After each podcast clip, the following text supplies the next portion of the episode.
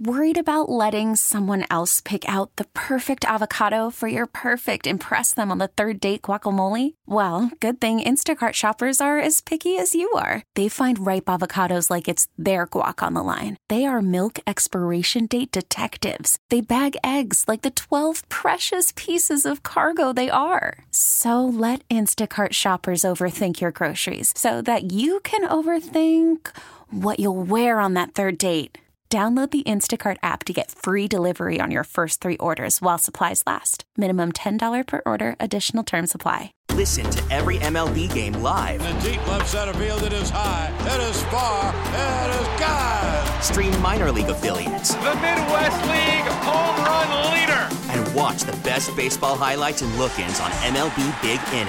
MLB At Bat is your all in one live baseball subscription for only $3.99 per month. Deep left field, it's going to go. Alvarez ties the game. Subscribe to At Bat within the MLB app today. Major League Baseball trademarks used with permission. Bunch of stuff to talk about with Alex Putterman from CT Insider here on Brian and Company, so we'll get right to it. We won't.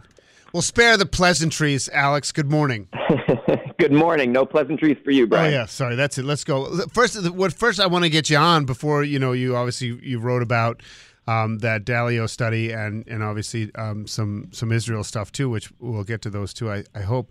Uh, you wrote about turf versus grass, which is something we I in my house I have a couple athletes. We talk about it all the time, and we watch football on Sunday, and we see non-contact injury. But in Connecticut, there, there's but there's such versatility in communities with turf because it's not as weather sensitive and you know and so on and so forth. What are the tensions? You basically you part of what you say in your article on CT Insider is that you know when there is a plan to put in a turf field, then there's resistance to it. What is the tension?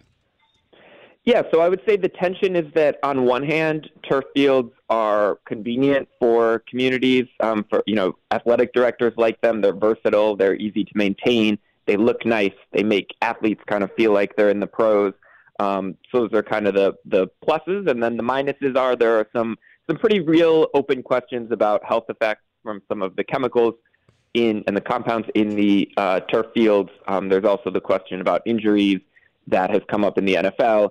There's the question about overheating that I think um, is an issue wherever there's there's turf outdoors, um, and then it sort of becomes a debate about are these potential and you know proven to different extents um, depending on the specifics. Are these potential health issues?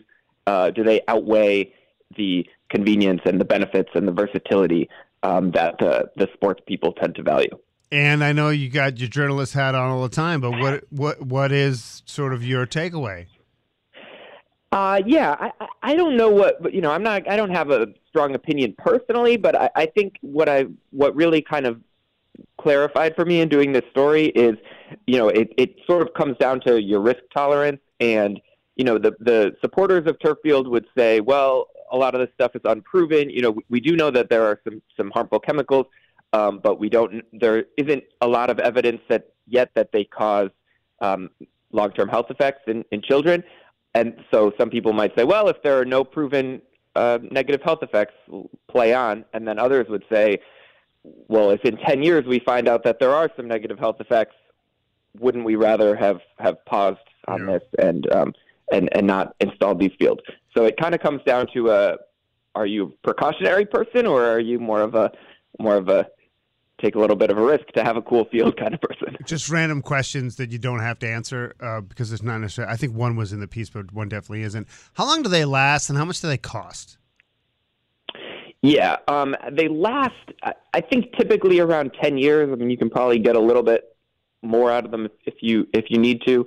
Um, the cost issue I didn't go into in a lot of detail. Um, people on both sides will say that it's cheaper to do it their way the arguments are basically that uh, you know the turf fields are easier to maintain, and so you know from like a labor perspective, um, you don't need to have a guy out there you know watering and mowing the grass all the time.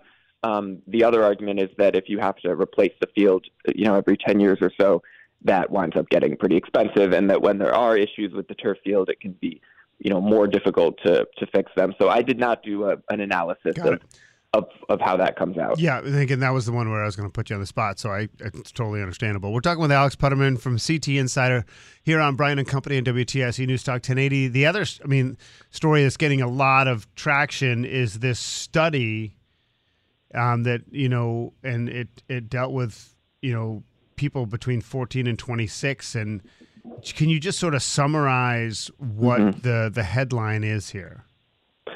Yeah. So according to the findings of this study, which was was commissioned by Dalio Education, Is that Ray Dalio? like, is that the, yeah. the okay?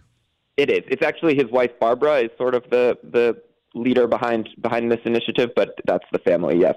Um, and they basically found that that 19% of, of Connecticut young people, so essentially one in five, are what they call either at risk or disconnected. And you know the definitions kind of get into the weeds, but it's basically attempting to measure young people who are not on the right track. Either But are they basically high school kids who graduated but don't work? Is that it?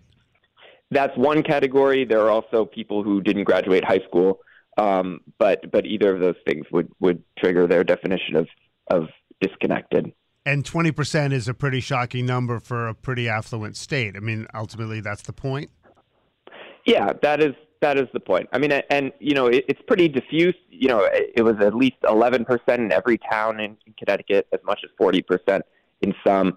Um, and you know, I think the their kind of takeaway is basically there are a lot of young people in Connecticut who need help, and they argue that it's both a moral issue and also kind of a practical one because you know those people could be you know working and paying taxes and and instead you know a, some amount of government resources go toward helping them and so it would be kind of better for everybody if, if they were were put on the right But you get the That's- data. You get this data, right? So what do you do? Mm-hmm. Because it's sort of like an amorphous thing. Because I may I don't even know if there's a control for like the the pandemic, whether the, this is Mm-hmm. you know some related to that. But like, it's not like there. Uh, the, I don't think there were like specific policy suggestions on the back end of it.